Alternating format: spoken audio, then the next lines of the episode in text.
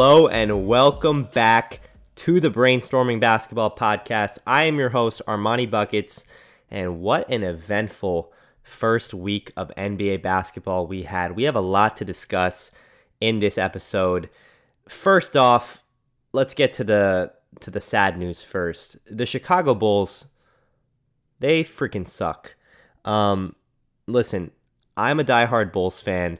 I'm looking for a team to bandwagon on because the Bulls are easily the worst team in the NBA. I'm not too disappointed about it because I love Cade Cunningham. I love Jalen Suggs. Let's get a top two pick. Let's get it cracking. The future will be bright. Coby White will be okay. Everything's going to work out. But this season is going to be a challenge as a Bulls fan, and I'm okay with it. So before you send me an angry DM and tell me, oh, the Bulls suck, or oh, Armand, you can't talk about my team because your team is horrible. Listen, I get it. I know. And I'm more sad than you will ever be about my pathetic Chicago Bulls. Let's get to some interesting NBA talk, though. One of the main topics I wanted to hit on today was this Ja Morant Trae Young debate. Now, I posted an Instagram story talking about would you rather have Ja Morant, would you rather have Trae Young as your team's starting point guard going forward for the next, let's say, 10 years? Right now, as it stands, it's 50 50 in the voting. And listen, there's no wrong answer when it comes to these two sensational players. There's no, you know, you can make the case either way. But if I was starting a team, drum roll please, I'm going to go with Ja Morant. And here's why. Ja Morant is not only a sensational facilitator and creator for others, he's an exceptional athlete, which will translate to probably being an above average defender. And on top of all of that, leadership, leadership, leadership. Now, I get it. Trae is trying to learn how to lead a team on the fly, but Ja Morant, he was born with that he has this innate ability to lead a group of guys and bring and cultivate a team together in a way that you know they talk about natural born leaders. Ja is a natural born leader. In the same sense that jimmy butler is for miami and in the same sense lebron is for the lakers and has, as he, he has been for other teams in the past ja has that ability. So if i was to pick a point guard to start my franchise with between those two, as good as Trae Young is, I'm leaning with Ja Morant. Now, the next topic I wanted to discuss are the three NBA teams through the first week of the season that caught my attention. Now, attention can mean a lot of things. It could be good, it could be bad, it could be somewhere in the middle. So let's start with team number one the first team that caught my attention. This one should be an obvious one for everybody. What the hell? Cleveland is 3 and 0, people.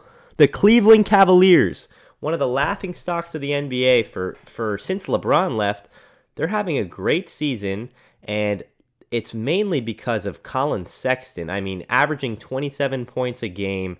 Their big men are doing work. Drummond, McGee. Who would have thought JaVale McGee would have gone to Cleveland and actually had fun?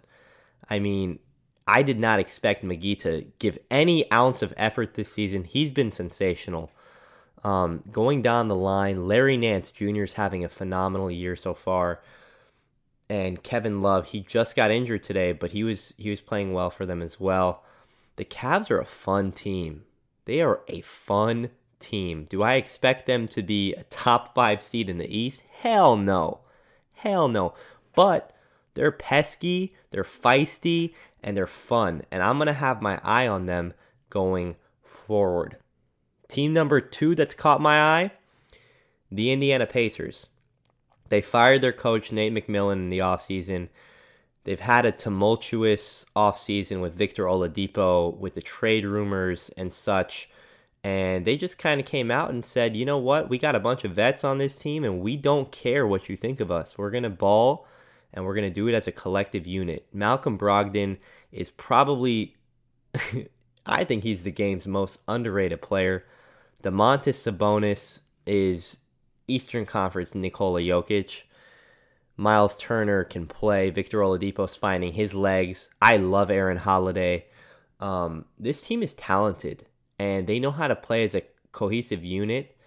And they're gonna be a they're gonna be a force, in my opinion, in the Eastern Conference. And by a force, I mean a team that can actually surprise people and maybe even win the East. I don't know if that's an unconventional opinion.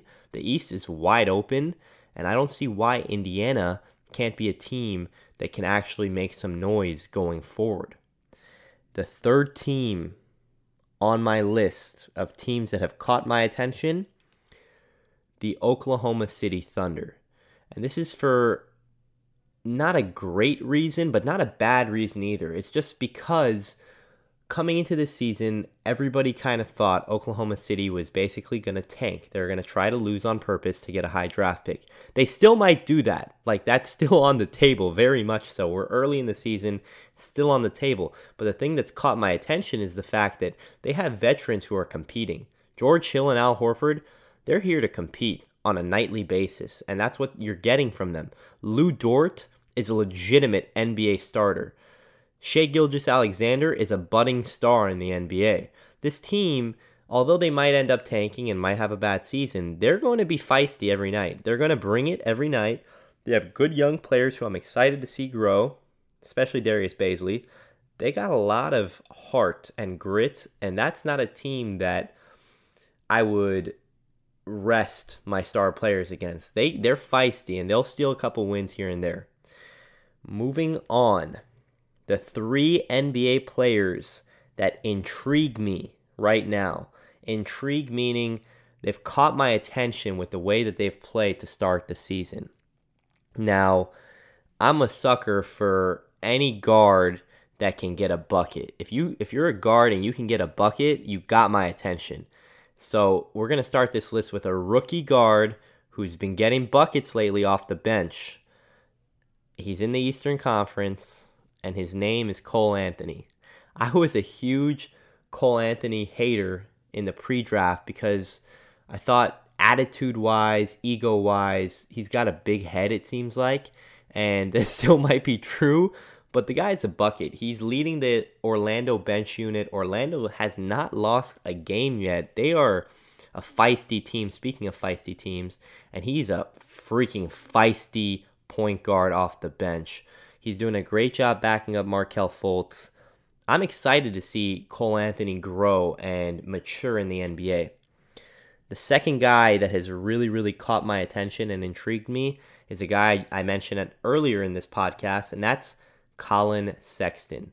I mean, let's be real.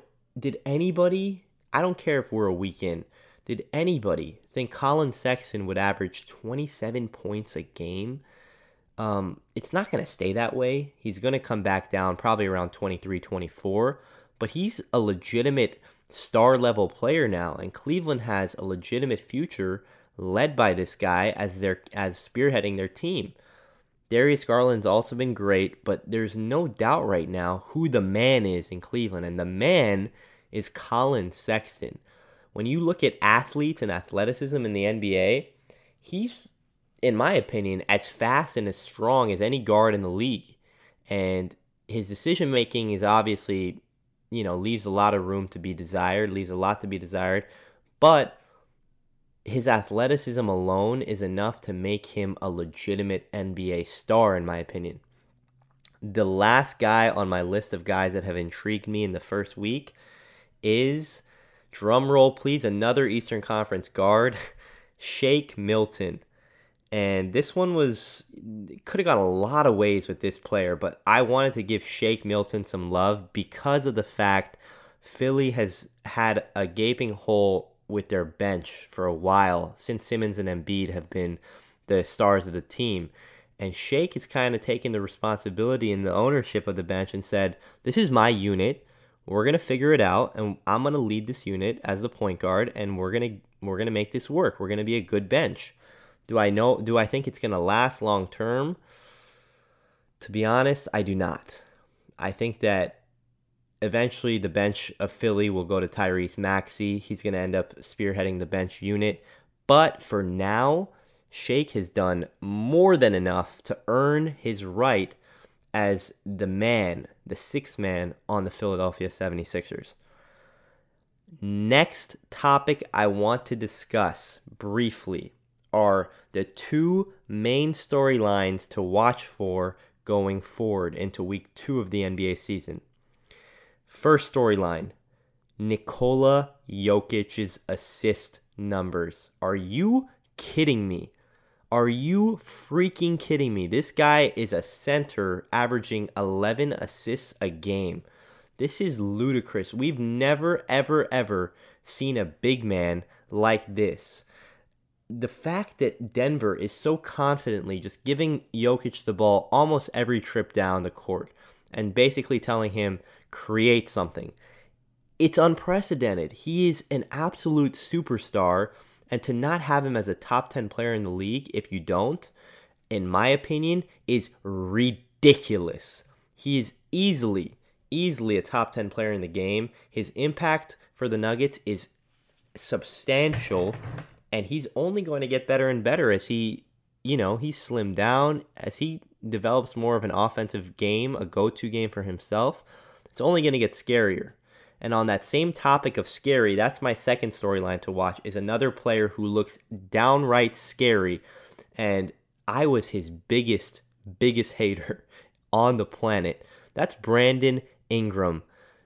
You want to talk about storylines? This guy over the offseason, it's like I don't know if it's Stan Van Gundy's doing, I don't know if Ingram's just gotten so much better. He looks like a superstar. Brandon Ingram looks like a top 10 player in the NBA. He looks unstoppable at times. His three point shot looks smooth as I've ever seen, smoother than I've ever seen, to be honest with you. And his playmaking is like a godsend. And when you combine all those things together, and then you combine the fact that he's teammates with Zion Williamson, I would not want to play the Pelicans in a playoff series. Those two are a problem. Until teams figure out that Lonzo Ball still cannot shoot, which I don't believe in his jump shot still, I think the Pelicans are going to beat up teams on the glass, and it's going to be tough for teams going up against them. With that being said, I'm going to be starting to do probably every other day, dropping a podcast checking in with the NBA, seeing what's new, seeing what the new topics are, what's new and exciting, and we're going to go from here. Um, I hope you guys enjoy this kind of content. I'm going to be giving you guys a lot more of my personal thoughts on the NBA. You're always free to DM me, reach out to me, and talk basketball. I love to talk basketball. That's what my platform is all about.